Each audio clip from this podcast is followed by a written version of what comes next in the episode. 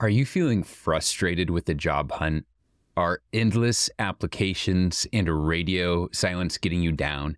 You can now book me for $1 a minute for 30, 45, or 60 minutes. Don't need 45 minutes? Don't pay for it. Want to do 30 minutes now and maybe 30 minutes later? Once you progress, let's do it. We can conduct a mock interview. I'll help you format great responses that make a difference. We can improve your resume and cover letter to help get you noticed. I'm here to consult with you. If you're in a unique situation and want input from someone that has seen it all and can help you succeed like I have so many others, it's super simple. just go to jobinterviewexperience.com and click the $1 a minute coaching button at the very top of the page. Select the amount of time you want to meet, and then you can look through my availability without having to pay. Check out my availability, pick a time, and pay $1 a minute for 100% of my attention. It's blocked into 30, 45, or 60 minutes, so we won't go over. You won't get charged any more than what you pay at checkout. Remember, the faster you invest in yourself, the faster you land that dream job. Go to jobinterviewexperience.com or follow the link in this episode's description. I'm excited to meet and help you take control of your career today. Welcome to the Job Interview Experience. Joining us today is Colin Hunter, an author, mentor, coach, and founder of Potential Squared, which specializes in creating playgrounds to disrupt the way people are led. Colin and his team provide leaders and their teams with the chance to, as he describes it, sail their ship out of the harbor and test themselves in rougher seas. I like that, Colin. He's hmm. a practitioner, and his work and his book are based on personal experience and purposeful practice with his clients. Colin is here to share three mindsets, five systems for personal and leadership impact, and high level thinking that can help you reimagine your job search, create a new foundation as you progress in your career. Colin, thanks for being here. Hey, Matthew, lovely to be here. Lovely to have this conversation. I'm a bit le- a longer journey down the career than the people probably I'm talking to. But I've loved my career and I've loved every failure and every success in it. So hopefully I can share something today that's uh, of value to people. Yeah. I really appreciate you coming on. But before we jump into this, we want to get to know you better. How do you like to spend your time outside of work? Hmm.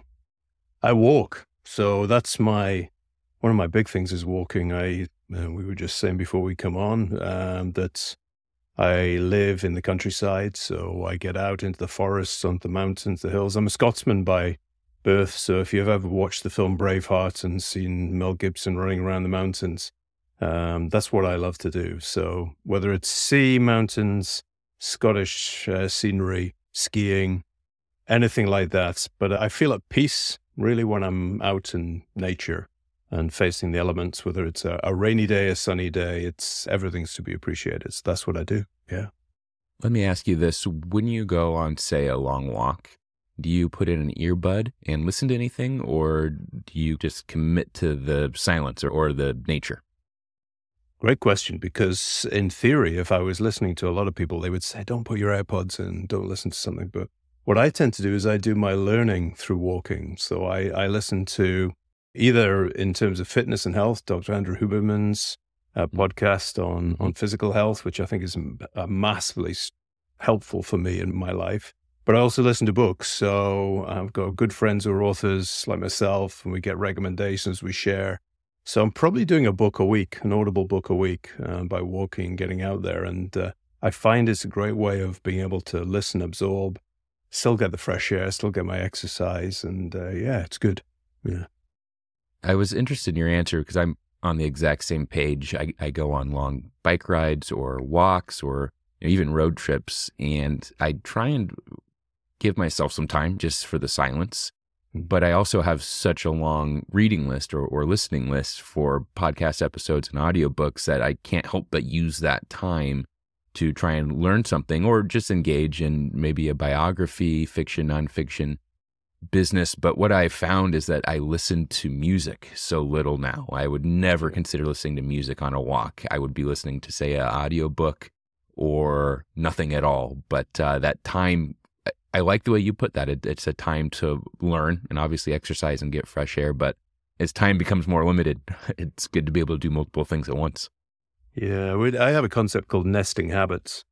And therefore, my music comes in the morning. I experiment with new music. So, a big music fan. In the evening, I'll watch some YouTube and some of the old bands, Big Rush fan and other rock bands. But uh, in the morning, I'll experiment. So, I try out new bands, listen to new music, um, and work that. And that's so it's about 10 minutes, 15 minutes in the morning. I'll listen to one or two new tracks. But my inspiration is classical music, actually, for whether it's classical film music or other things to, to work to. I've always been something in my ear as I'm working and thinking inspires me. So it's fascinating. It's, uh, horses for courses, as they say. You've got to try and find out what's right for you. Yeah. Yeah. Can you tell us some highlights of your career and mm. what led you to where you are today? So I uh, started my career in uh, Procter and Gamble, and probably one of my lowlights but highlights of my life was I had a breakdown when I was 30. So I was trying to be somebody I was not. It comes back to the career advice. I was trying to fit in. Before that was Arthur Andersen, so I was trying to be a tax consultant. And I was doing a job I didn't like. Bottom line is, when I had the breakdown, took two weeks off, lowest I'd ever been. But a doctor, GP, general practitioner in the UK, took me aside and gave me some advice about managing my energy levels. And it was that energy levels piece in back of my mind about how I look at the systems that uh, fuel my life that I started to work on. And that's when I went in MBA, became a trainer, development leadership coach, worked in there. And I started to find that I was able through those systems and through some of those learnings that I had early, early on to coach people and work with people. And I had an observational skill, which is based on this piece about being able to fall out your own thinking, but observe people in real time to, to, to pick up unsaid things in people and, and work with them. So that's what I've specialized in. So I'm refreshingly direct is the tag line of our business because we're direct, but it's that refreshing bit where having conversations that a lot of people would either never have with those people in a coaching or a training environment, or in a way which is uh, getting people to think about themselves in a different way. So I use those energy systems to to develop uh, other work, including something called properly selfish, which we can talk about when we come uh, later on. So my career has been there, then built a business, consultancy business since 2001 called Potential Squared. And I see that as a playground. So I see that as fun. We win awards, we go out, we create new stuff, but we work with our clients to fail and therefore learn fast. So if you want to work with us, you want to fail, you want to stretch yourself, then come and work with us. If you want safe, then we're probably not the organization for you. Yeah. One of the factors that made me so eager to ask you to come on the show was that kind of directness, honesty. Maybe, I won't say brutal honesty. I don't want to put put words in your mouth. It's an interesting thing because when we're really honest with people, and for me, this comes in when I, I do interview coaching and I tell hmm. people before the call, I said, Would you like me to be completely honest with you or smooth things over? There are times when people can't take that. Maybe that's a hard point in life and it's just a little bit too much. But I think it's unhelpful to not give people the truth and, and tell them what they need to hear. Has that always come easy for you, or has that been something that you've learned to do to help your clients t- to the maximum amount? Yeah, um, inside I'm what a lot of people would call a pleaser. So I like to please people, and therefore I don't like conflict. But I've got a good friend, Liane Davey, who wrote the book The Good Fight. She talks about productive conflict and conflict debt. And therefore, for me, there's a piece where observationally, I'll pick up things. And if I walk away from that without calling that, not and direct is probably the, the wrong word, without calling it and noticing it. So it's mm-hmm. almost as if you and I were looking at something about you. I'd almost be looking between us and taking, distracting you and I to this piece to objectivize it and be tough on the facts. So this is what I've seen. Yeah. This is what I've heard. This is what I've felt and I've noticed and then it's discussing how that that is impacting on you. But it's a discussion. It's uh, I, I love the design thinking feedback model, which is I like, I wish, I wonder. I like this. I wish I could see a bit more of this.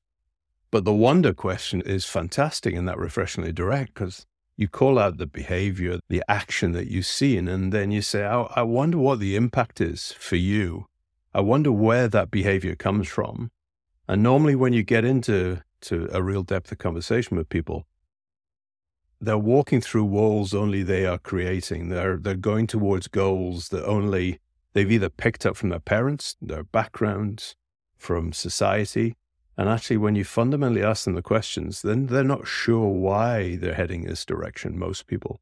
I don't think I knew what I wanted to do till I was about 40, and I'm still probably not sure what I want to do now. So, why the hell do we expect people at the age of 18, 19, 20 to know what they want to do? So, that's the refreshing bit is the questioning and the working with people underneath why they do things. Yeah. Does that overlap with the three mindsets that you use to coach clients? It does. It's an interesting one because it was given to me by a French friend. And when I was, he was giving to me, so those offended by sort of anything to do with being unfaithful, please just listen with care to this. But he was talking about how French culture, in France, he said, Colin, we are always looking for our next relationship. And I was like, okay, interesting. So I, I, went with his analogy. But as I listened to the analogy, I was thinking about career. I was thinking about how we are in organizations and jobs. And he said, when we're looking for our next relationship, the first thing that always comes in there is we're taking care of ourselves. So we're fit and healthy. And therefore, when you come to the fit and healthy, you're fit and healthy not only for potential future relationships, but also for our current relationships. And if you think about jobs and careers, a lot of times we get a job and then we let ourselves go. We get comfortable. And for me, this keeping ourselves fit and healthy, challenging ourselves, and my coaching will always be about in somebody saying, So, what are you doing that's getting in your way of either being promoted or getting to where you want to be? And a lot of the times we get comfortable. So that's the first thing. So when you're fit and healthy, you're good for your job. You're rated well in your job. So when you're looking for another job, great. People are seeing that you're performing. So that's a bit of the refreshing piece because a lot of the times, and I make excuses. I was called on the bef- the other day by one of my coachees. She just called me on something. She said, I think that's a bit of excuse, isn't it, Colin? And I was like, e- okay, yeah, it is. So it's that ability to, to say, are you truly being fit and healthy? And then the second principle is when you're looking for your next relationship, you're benchmarking. And I think it's the same with relationships, same with jobs. We don't always look at what we've got and we don't go out and explore what's in the market to be able to say, what I've got here is pretty good. And there might be a series of criteria because be careful what you wish for. You might get more salary, more income, but you might be working till midnight every night, or you might work for a toxic boss when you get in there. So there's a benchmarking piece uh, to do that but also that gives you a healthy view of what you've got. And then the final bit is you're ready. I know that you sail and, and you go out. You don't go out without the boat being ready. You don't go out without having made sure you've done your planning, you've let people know, all of this planning and preparation. And for me, when it comes to leaving a role or going to the next relationship, one of the key things, I was a big fan of rugby, sport rugby, and the All Blacks always talk about have you left your shirt in a better place? that's your role is to make your shirt a better shirt by the time you've left it in there. And for me, that's succession planning. Have you got your successor in place? Have you left the business in a better place? Can you measure it? People will thank you for that. And for me, leaving an organization doesn't mean that you leave those people behind. Your network and your reputation still follows you right round wherever you go. Yeah. For that second factor of the three mindsets, the benchmarking your role, that's really intriguing to me. But how could a job seeker who's applied to 10, 20 jobs, they've had an interview or two, they've gotten plenty of rejections, how does that play into this point in a job seeker's job search? For me, it's all about experimentation. When I come back to anything to do with growth in what you do, and and again, James Clear wrote Atomic Habits, and he said we don't rise to the level of our objectives, we fall to the level of our systems. And therefore, for me, whether you're a job seeker or in role, doesn't matter. There's a piece about how do you live your life through a series of experiments.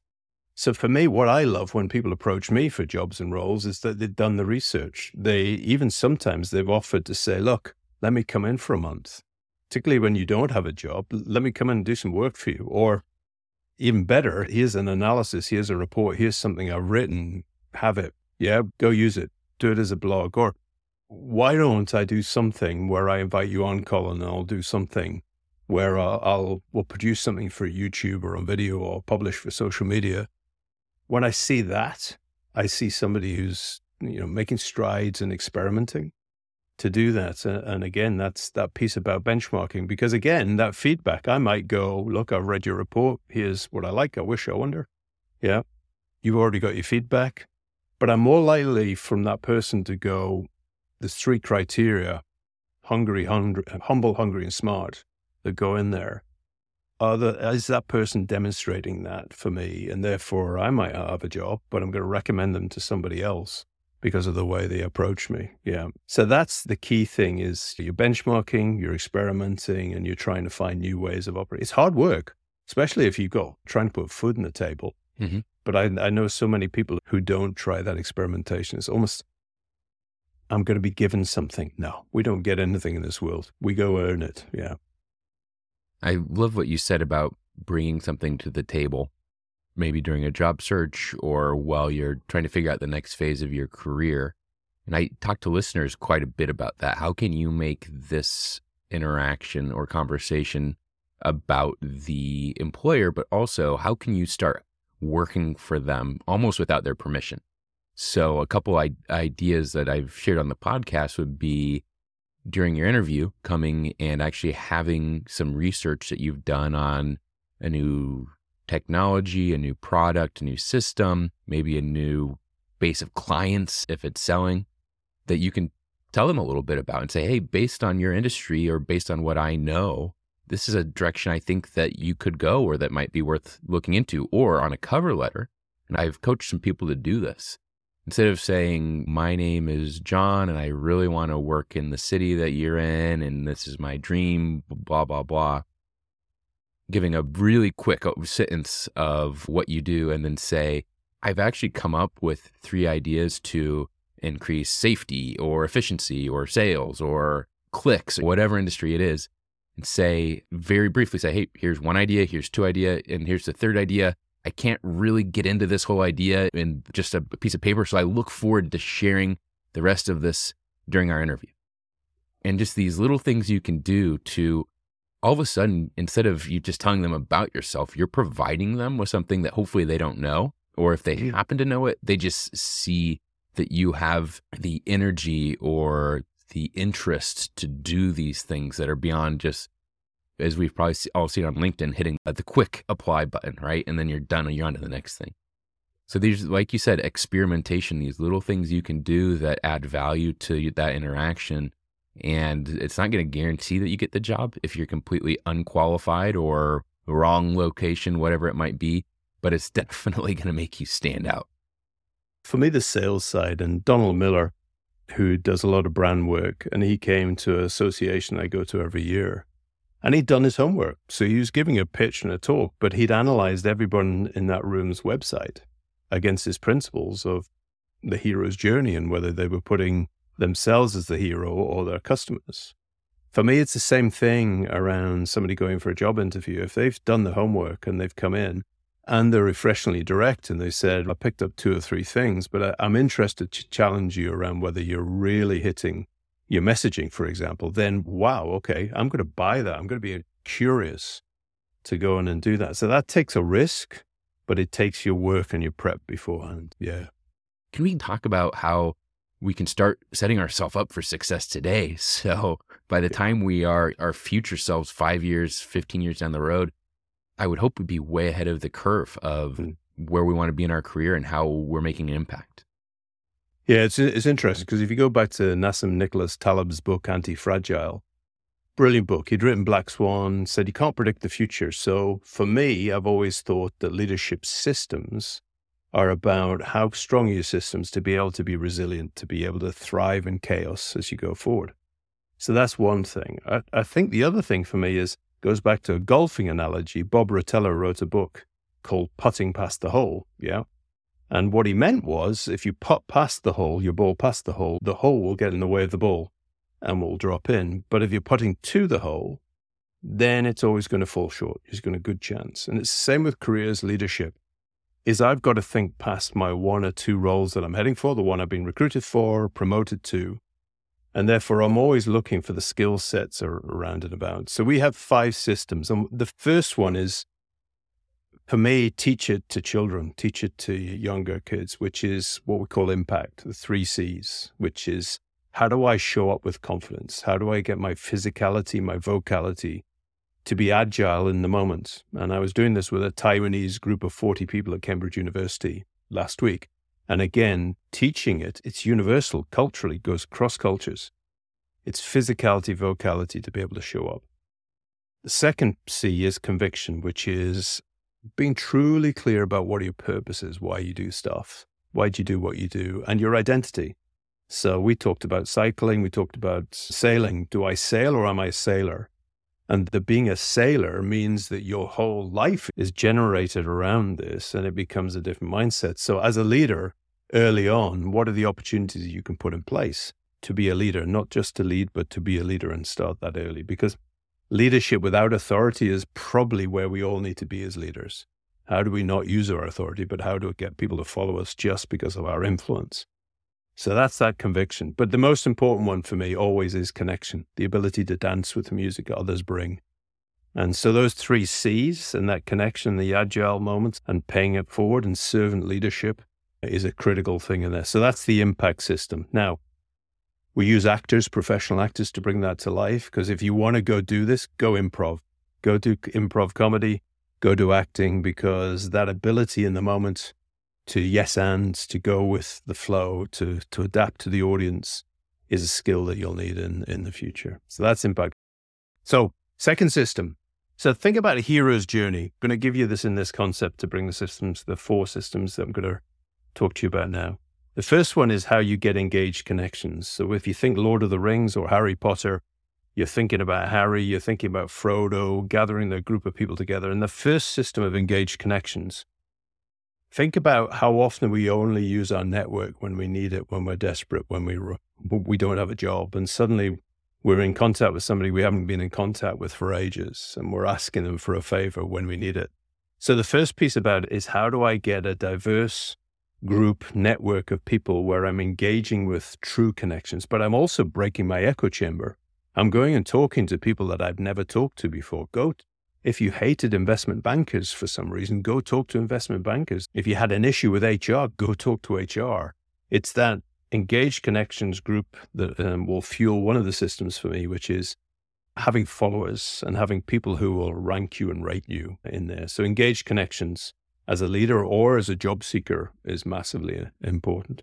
And then this, once Frodo and Sam have got their team together and their group together, they have a quest. And for me, this, if I was a job seeker and I was starting on that job search, I'd write a letter to myself, which is in 12 months' time, where do I want to be? Where do I want to be challenging myself? 31st of December 24. Where, what do I want to see in my life? What are going to be the challenges? What am I going to be stretching myself at? The compelling piece about the inspired energy system is having a story that others can buy into. Because the first question that people will ask when you're going into job interviews or you to be a leader is, why should I either employ you or why should I follow you? So having that compelling story and eh, get an ugly, compelling story to start with, just put it out there, test it. This is design thinking, prototype it. And it's amazing after a while, I probably had eight or nine purposes that I've had and I've worked on them, tested them. But part of this in this inspired energy is resilience. So if you think about what you need as a job seeker, I've had a friend who was looking for a job for at least three years. And that took a huge amount of resilience. He had to keep himself fit and healthy, properly selfish. We mentioned this before.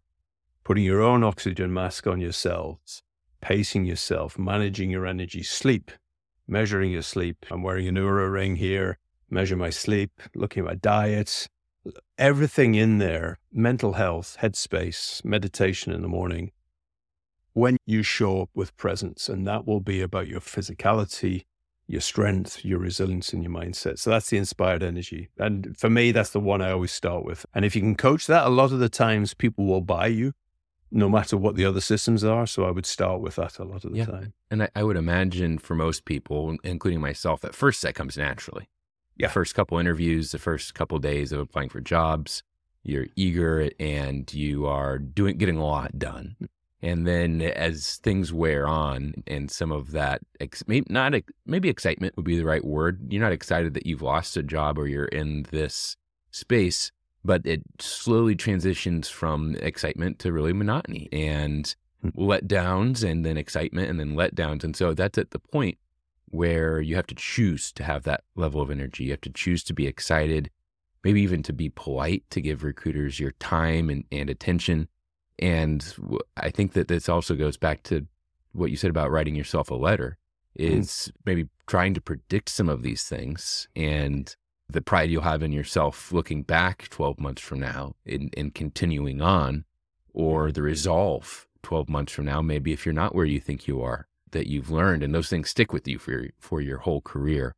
But Yeah. I, th- I think there's a lot of benefit to foreseeing some of these things and then with the letter also reflecting almost reflecting back from a time that you haven't reached yet 12 years from now and then also maybe from where you are now and then getting that all on paper that's a lot to clear your head Yeah, I, I like what you said there. I think the bit for me is sometimes doing rapid reviews after an interview, after you've had a failure, very quickly. What's going on there? I think the the quicker we get to that, and uh, what I find distracting and good is to write notes in it, because by detaching my thoughts to a pen and paper, I put it out there rather than just mull it in my head.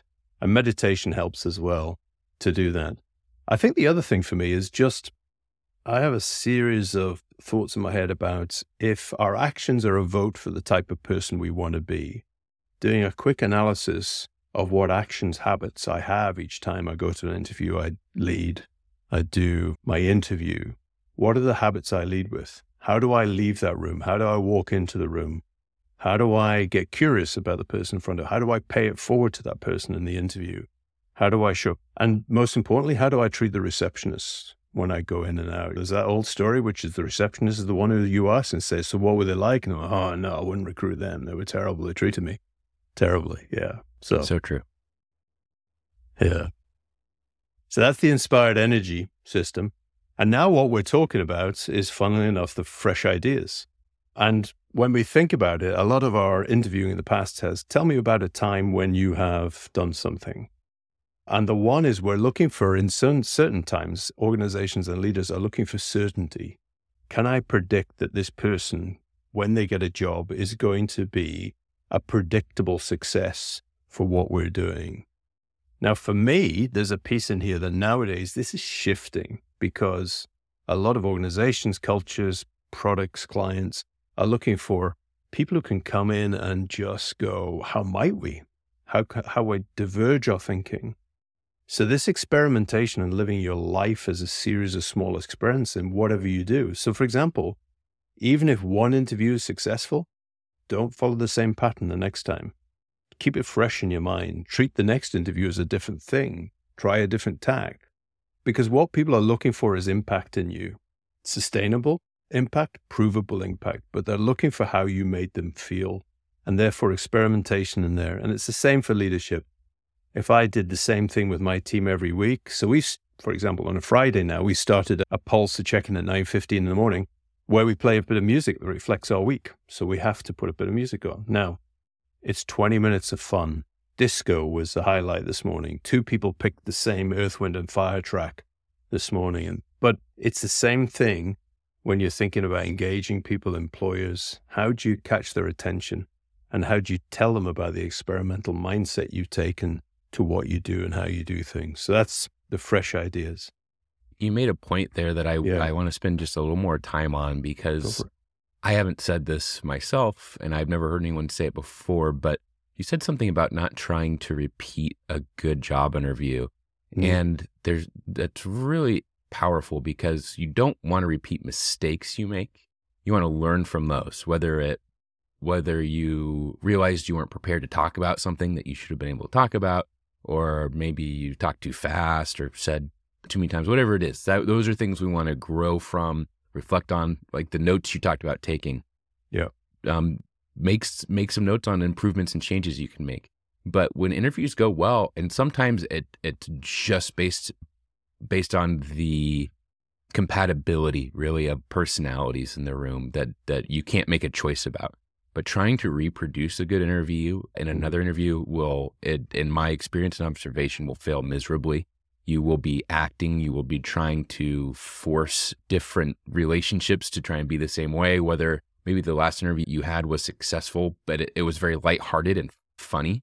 If you try and bring that into your next interview, not knowing what the people will be like, what the mood, what the company culture is, whether the other interview was very serious and you felt like that was you and everything went well, then the next interview, you're that same note. You're trying to play that exact same note. At that point, really, it's acting or it's trying to almost reproduce or, or force a play or an interaction.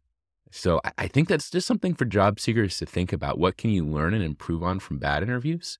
And also, what do you do well? And, and what are maybe some of your strengths in interviews that you want to make sure you focus on?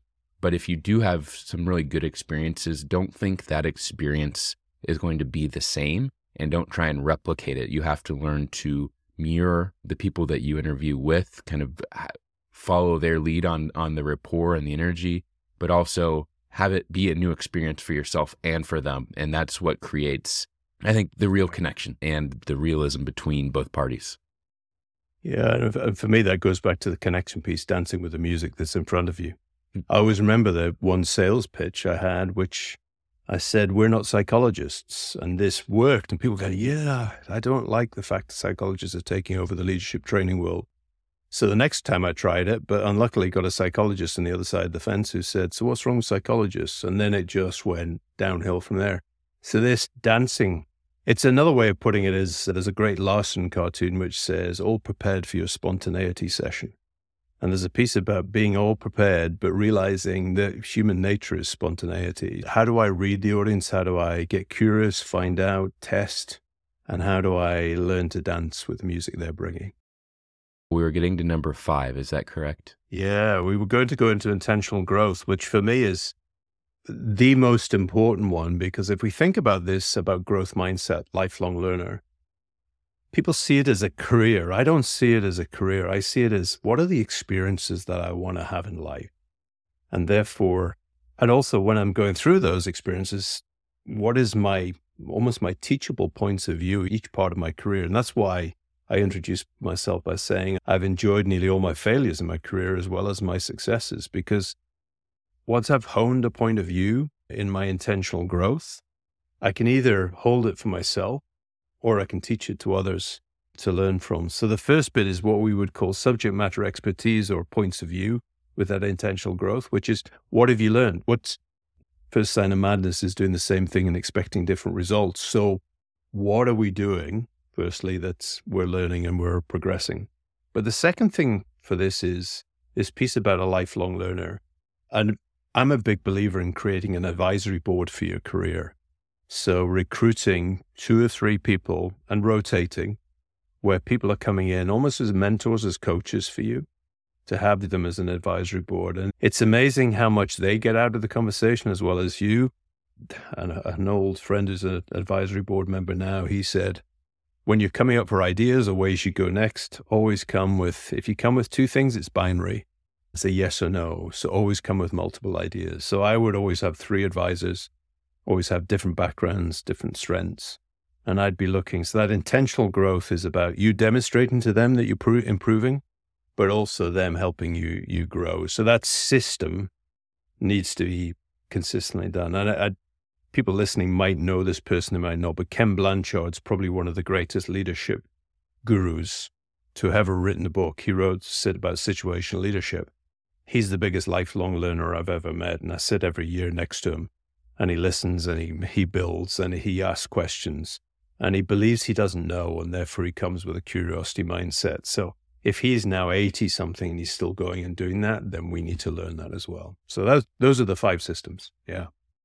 And I believe you've written a book. Is that correct? My life had been a series of screw ups. My mother would tell me on a regular basis that I had screwed up. But it's this piece that if we believe we're perfectly imperfect, which we all are, where mm, perfection is something none of us achieve. But if we're perfectly imperfect, how can we be more wrong in terms of learn fast? How can we use our experimentation? How can we use our failures to learn quicker and faster? To your introduction, how do we sail our ship out of the harbor? When you're sailing, how do you learn to tack into a, a very strong wind? I won't use the technical jargon do you wait till the very strong wind hits you, or do you go out and test and stretch and practice?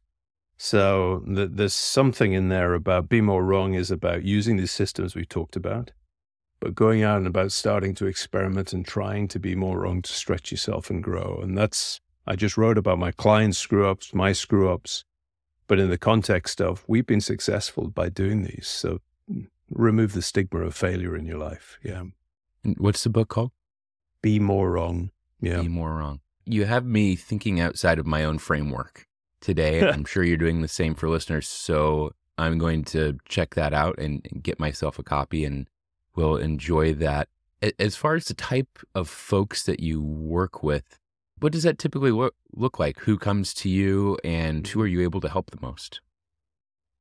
So for me, it's interesting because if I probably get pigeonholed to go to senior leaders, but my passion is for junior managers, junior leaders, first line leaders who are in there.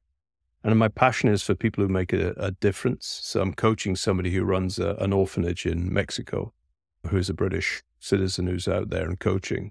For me, it's about coaching what I would call the unlikely leaders the people who have never had the opportunity, never had a chance to shine, to grow, whether it's through neurodiverse issues, background issues. And that's where I really, that's where I feel I make a difference in this. I'm most passionate when I'm with somebody who really wants to be outstanding and is stretching, growing, but has so many blockers in their way that I feel I can help them. Yeah. And what's the best way for folks to connect with you? many different ways. So I'm going to uh, put a caveat. The Colin Hunter is a story. One of my colleagues uh, was coaching me, and I just had a bit of a. I've got an imposter syndrome in my background. So at the Colin Hunter, and she kept saying, "Are you the Colin Hunter?" And I went, "No, I'm just Colin Hunter." She went, "No, are you the Colin Hunter?" And after a while, I suddenly got it. If I don't believe I'm the Colin Hunter, then I'm never going to be worthy. Mm. So at the Colin Hunter is one way you can find me. Potential2, potentialsquared.com, you can find, or Be More Wrong website, and you can do it. Or you can check me out LinkedIn. I'd love you to, to, to make contact with me on LinkedIn. Love to help if any way I can with any of your listeners in terms of how they I can help in their careers or their learning and growth. Yeah. Thank you for offering that. And we will link to all of those options in this episode's description. Before we finish up here, Colin, could you provide a word of motivation or encouragement for our listeners as we close the episode and they go out throughout the rest of their week? So I just had my visioning and coaching session from my longtime coach, Jamie Smart, yesterday. So I'm going to give you, can I give you two words? Yeah. Please. So the first one is peace. Uh, finding a place of peace with yourself. Perfectly imperfect. Be at peace with yourself. And the second thing is connection, because through connection, we build rapport, even in interviews. And therefore, if I was to lead with one thing, live your life full of connection, and then you will succeed. Yeah. Colin, thank you so much for joining us, for sharing your expertise and what I'll call your framework that has me thinking outside of where I am and, and working to expand that. Thanks for sharing with us. Very much appreciated. I loved it, Matthew. Thank you for having me on. Are you feeling frustrated with the job hunt? Are endless applications and radio silence getting you down? You can now book me for $1 a minute for 30, 45, or 60 minutes. Don't need 45 minutes? Don't pay for it. Want to do 30 minutes now and maybe 30 minutes later, once you progress, let's do it.